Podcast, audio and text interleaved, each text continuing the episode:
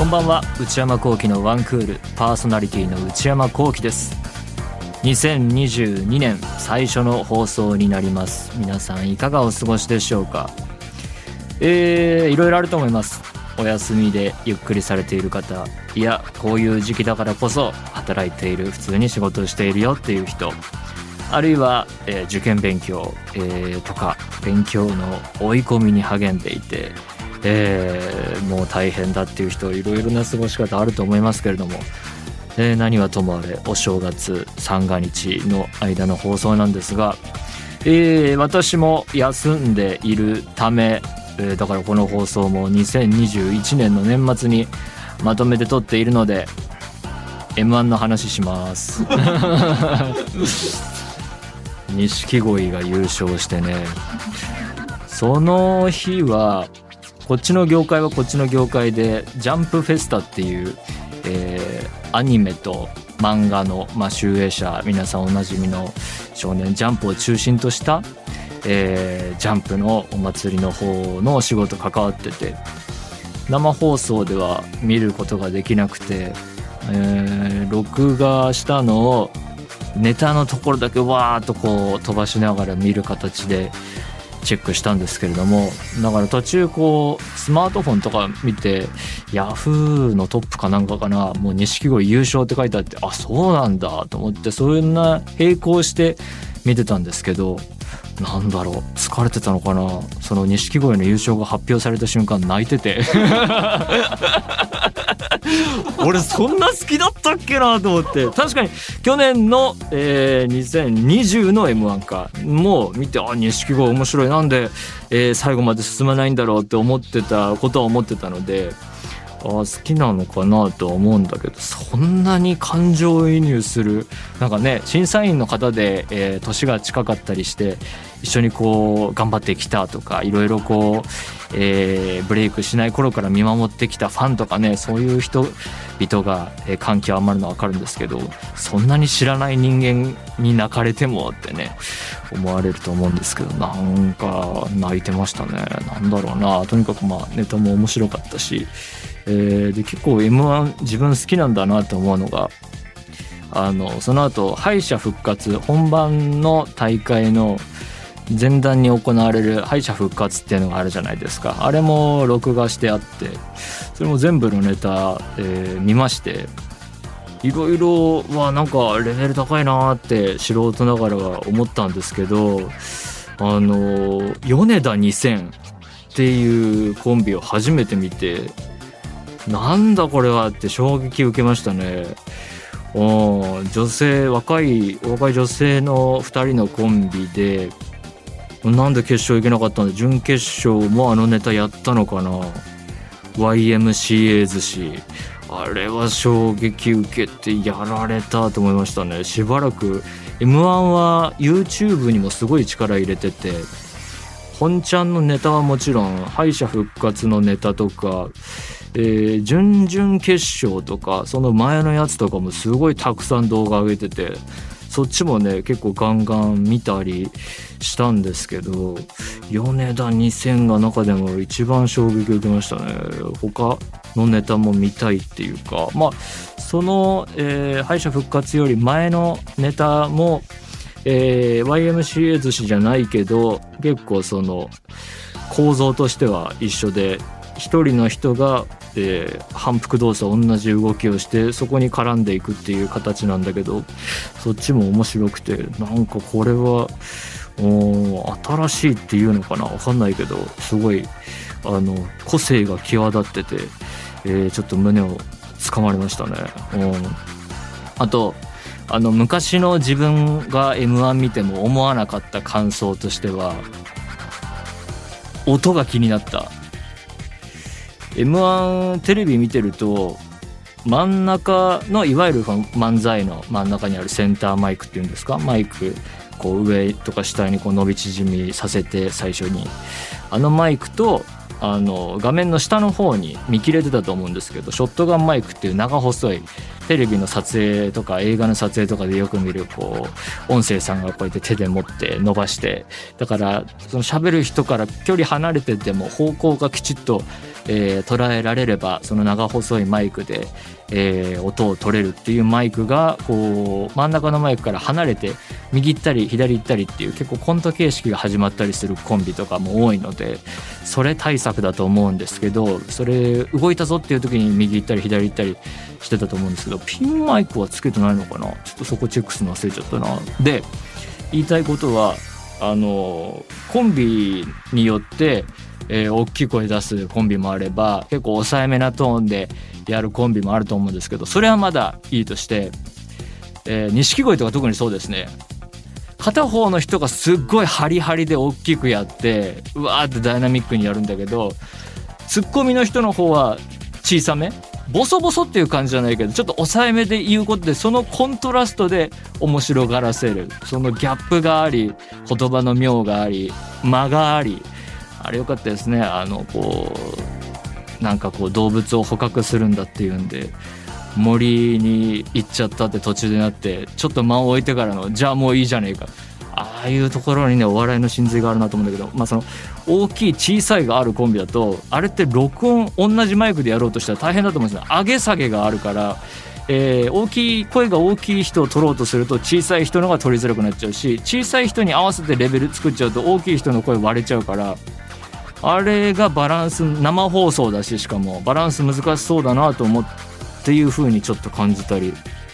したのがなんかあの今の自分ならではの感想だなと思いました。何はともあれ楽しかったです。それでは内山昂輝のワンクールスタートです。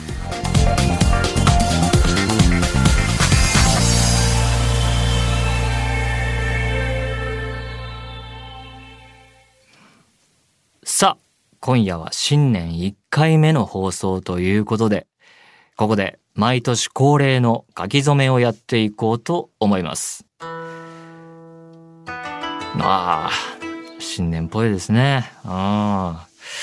あとにかく個人的な今年の目標とか、まあ内容は何でもいいと思うんですけれども、えー、今年何を書くか参考としてこれまでに書いてきたものが束がバサッとあるのでちょっと見ていきましょうか。にせんにじゅういち人生のバランス。はあ、こんなこと書いてましたか。でもまあ気持ちはわかると過去の自分に語りかけるバランスがね。にせんじゅうよんワールドカップベストはち働く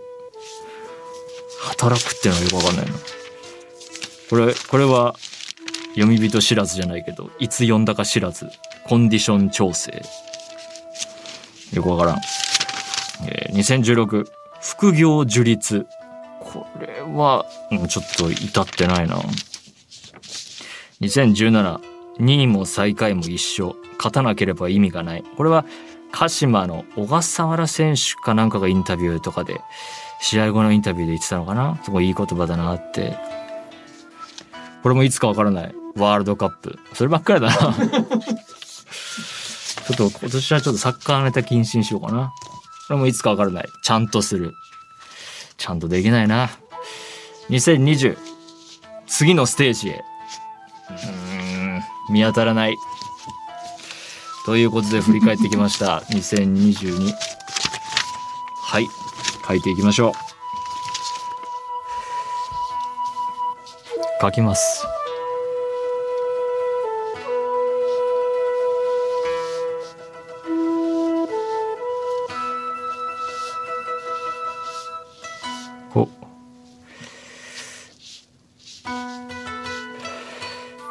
はい、えー、何にも面白くないことなんですけれども書きました。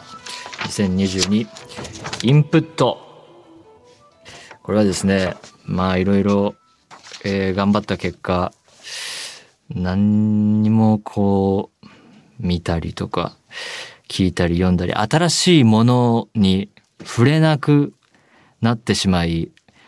その結果仕事とかではこうアウトプットして自分で考えてこうかなっていうふうに日々やってるんですけど、その出るばかりで何にも入ってこなくてにせんにじゅういちねんの後半はどんどんどんどん自分が枯れていっているなという気がしたのでにせんにじゅうには新しいものをどんどん取り入れていきたいなと思ってるんですが、あーどうだろうわからない。ということで今年もいちねんよろしくお願いします。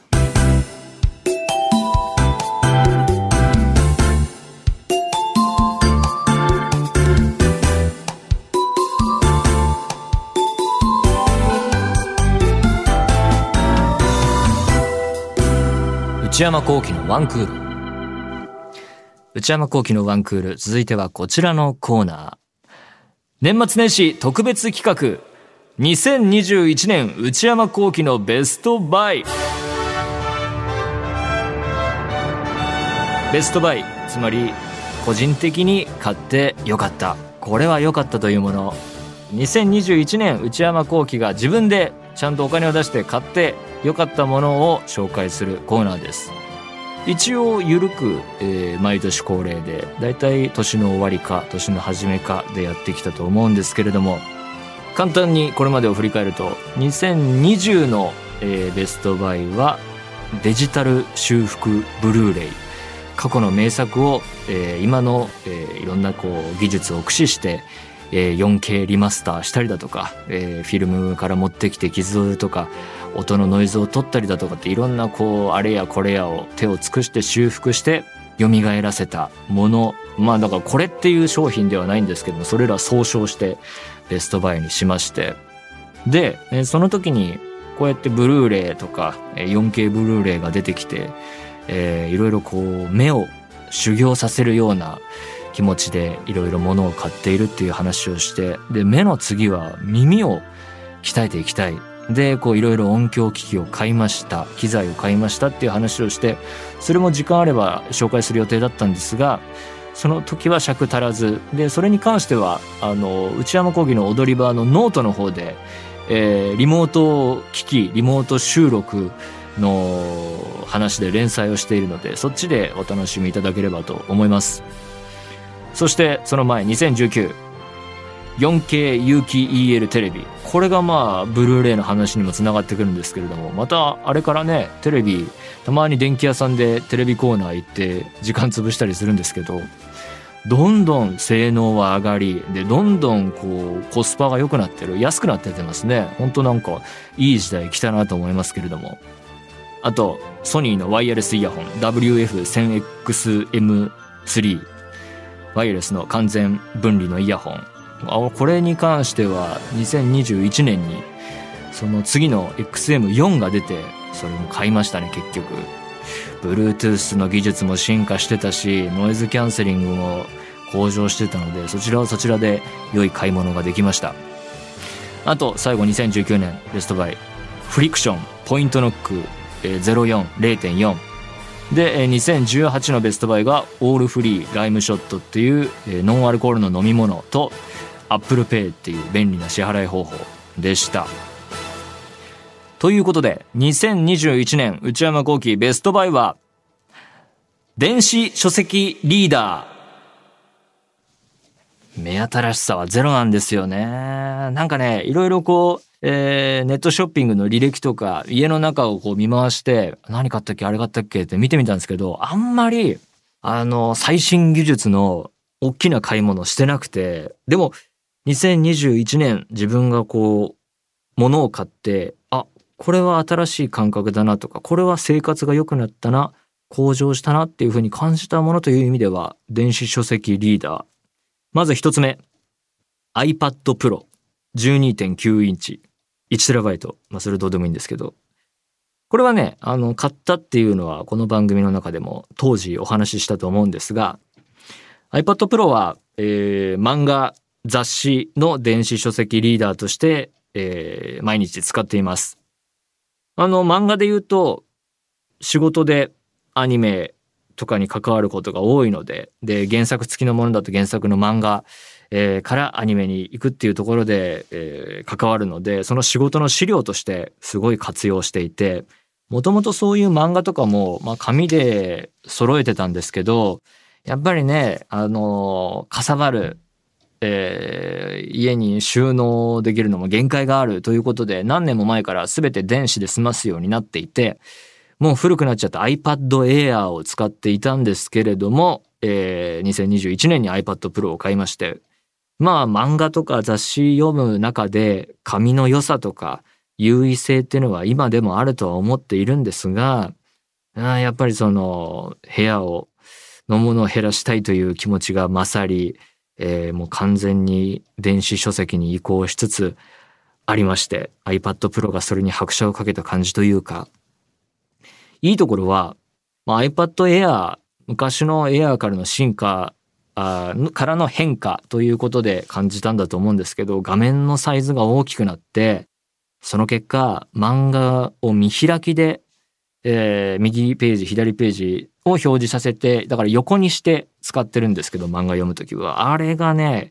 えー、見やすくなったことがすごい改善点として良かったですね。そのその状態で全く普通に読むのと遜色なく読めるっていうか、紙と遜色ないで、なおかつ俺も前に話したと思いますけど、紙の漫画で読んでる時にページの閉じ込み部分、見開きの真ん中で見開きページで使ってるんだけど、真ん中が潰れちゃってる、どうしてもまあそこあの印刷の段階でいろいろこう見やすくするために工夫はするんでしょうけれども、そこも iPad Pro で読んでると綺麗にいちまいの絵としてあの眺めることができるので、あの時の決まった展開的にも盛り上がってきて、いちまい大きい絵がバーンと来た時の迫力、これはね iPad Pro で漫画読んでる時ならではの快感だなと思ったので、ベストバイに入れました。そこはなんかね、紙より勝ってるんじゃないのかなと思いました。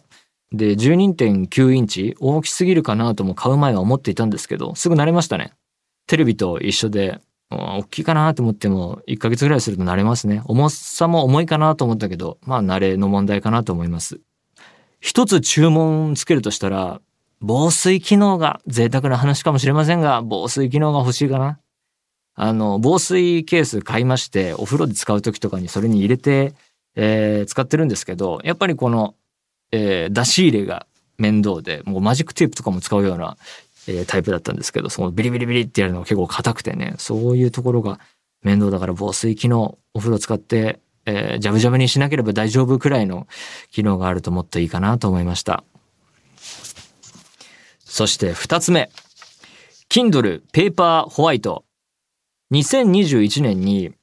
新型がさんねんぶりに出まして、ペーパーホワイトの何が変わったかというと、サイズが少し大きくなり、画面の、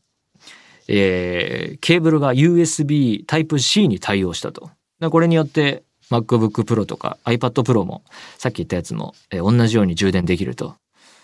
iPhone はいつ ユーエスビーシー になるんでしょうね。これ全世界待望だと思うんですけれども、もともと Kindle のアプリは活用していて、さっき言ったように仕事でも使ってるんですけれども、スマートフォンだったりタブレットだったり、えー、ガンガンお世話になってるんですが、 Kindle のデバイスの方にはなかなか興味がいかず、まあ、スマートフォンでもタブレットでも見られるし、いいかなと、こと足りるかなと思ってたんですけれども、まあでもなんか気になる商品ではあって、たまにこうネットとかでレビューの文章とか読んでたんですけど、 Kindle ファンが Kindle のデバイスの方ねを褒めるレビューがね、歯切れが悪いんですよ。 Kindle はスマートフォンとかタブレットより機能はやれることは少ない、でもそこがいいとか、画面の Kindle の画面の性質上、使っている素材とかなんかわかんないけど、技術の性質上紙のように読めて目に優しい、なんでしょうね、なんか う, うーんまあそうなのかって思ってて、でこう一歩踏み出せなくて、だからこう今までになかった新しい機能とか、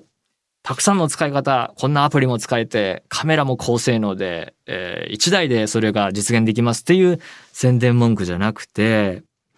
どうなんだろうなと思ってたんですが、でもなんかもっと読書が自分には必要だなと思ったし、でそんな中さんねんぶりににせんにじゅういちねんに、えー、ペーパーホワイトの新作が出ると、これはなんかタイミング来たなと思って、まあダメならダメで、自分にとって好みじゃなかったらそれはそれでいいかと思って購入しまして、使ってみると、そのさっきの歯切れが悪いって言ったことを撤回したい、 そ, その気持ちが ひゃくパーセント 分かった。そのそこのその絶妙な褒め方してる、そこが確かにまさにそこが良くて、だからゆえにその良さが伝わりにくい商品だなっていうことが分かった。いいところは Kindle 使って読んでるとあの本文とかでわからない言葉とかテーマとか人名とか、あ、これってなんだっけとか、あとなんかそこから連想して、 あ, あの件なんかもうちょっと知りたかったんだよな、気になってるんだよなっていうのを検索したくなるじゃないですか。検索したくなる欲望ってインターネット以後の欲望だなってすごい思うんですけど、目の前のことを今集中してる読書とかをほっといてこう違う海に飛び込みたいっていう欲望、あれができないっていう良さ、もちろんその Kindle を置いて横にあるスマートフォンでも何でもこう持ってくればできるけど、そのそこまででもないかってこう踏みとどまらせる良さがある。伝わりにくいじゃないですかこれ Kindle 使ってる人には分かる。このこのスマートフォンとかでアプリで Kindle 使っててから Kindle にのデバイスの方を使って、そのなんだろう、あ、なんかこれ調べたいっていう気持ちが今自分の頭で芽生えてきたぞ、いやでも集中集中っていうこの気持ちの流れを味わってみると、なるほどなって思うはずなんですよ。ですよね。まあその反応もわかりますで、あとそのレビューのファンの人が言ってるように Kindle の画面の良さ、そのなんか iPad とかそういうその超高画質超高精細みたいなことでは確かにない。あの漫画とか写真がすっごい多いものだったらタブレット使った方がいいと思います。ただ確かに紙のよう目が疲れにくい感じがする。それがいい。これも伝わりにくいんですよね多分その伝わってないんだよな。これ本当にこういう商品とかこういうサービスの宣伝って大変だろうなと思う。なんか体験してもらうのが早いのかな。なんかね、いいんですよねこれ。なんかいいんだよね画面が。うんうんうん。で、あの本当に普通にいいところは、あの画面にバックライトっていうのかな、要はこうライトも内蔵されているので、えー、照明が暗いところでもその Kindle のライトが結構明るく照らすことができたり、ベッドで寝ながら、えー、照明あるけれどもベッドサイドにそんなにこうバーってこう部屋全体が明るくなるんじゃなくて、読書するにも心もとないなっていうレベルでも Kindle だけのペーパーホワイトの明かりだけで普通に遜色なく問題なく読書をすることができる。これはね、でその明るさもさっき言ったことと重なるけど、スマートフォンとかのえー、明かりよりもこうなんか息が少ないっていうか、読書がはかどるようなレベルになっていて、ここのちょうど良さをねよくできてるなと使ってみて思いました。えー、ちょっと気になったところも言っていくと、やっぱりね動作こう違う本に切り替えるとかメニュー画面に進んでああだこうだするとか細かい設定をする時の動作は、まあ最新のタブレットとかスマートフォンとか使ってる人の気分からするともっさりしてるなって思うところもあると思います。でもそれもやっぱり基本的には読書用途ですから、それは許容範囲と捉えるべきなのかなって。とりあえず一冊に集中して、でまあ読み終わったらちょっと時間かけて次の本を移ったりダウンロードしたりしましょうよっていう設計になってるのかなと思います。でさっきも言いましたが、漫画とか写真が多いものはタブレットとかで見た方がいいかなと。文字系で攻めるとしたら Kindle がすごいおすすめです。なんか Kindle Paper White 買って使ってみて思ったのは、多機能の商品の良さもあるけど単機能に特化したものの強みっていうのもあるなと改めて思いましたね。この時代ならではというか、いろいろできちゃうからこそこういう商品もありだなって思いました。でこれはちょっと似てる話で言うと、映画館にお金を払うっていうこととちょっと似てるかなと思っていて、もちろん最近は日本の映画館もすごい上映設備が向上していて、 アイマックス も ジーティー テクノロジーまで来たし、ドルビーシネマも全国つつ裏裏にあるってわけじゃないけれども増えてきたし、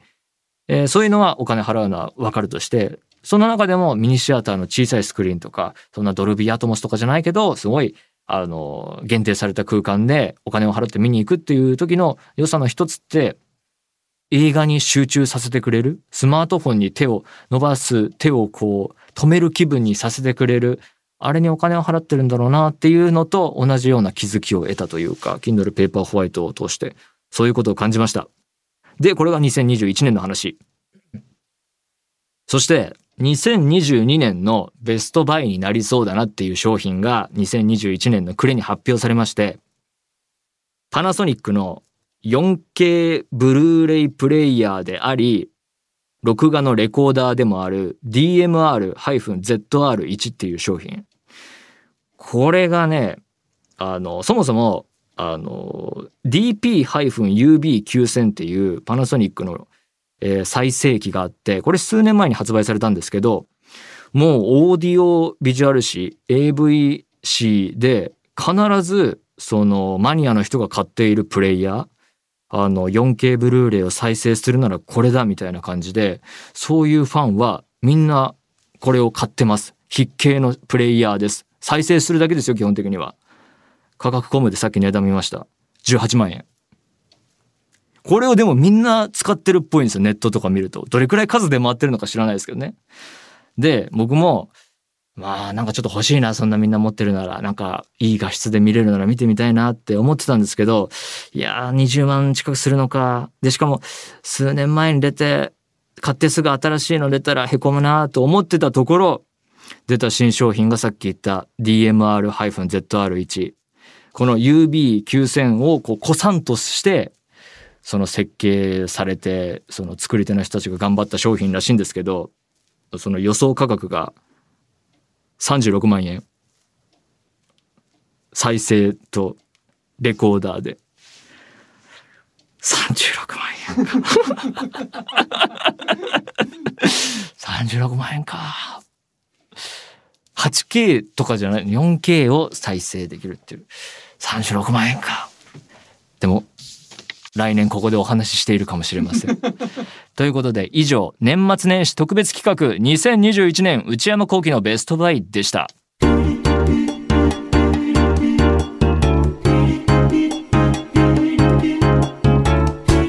内山昂輝のワンクール。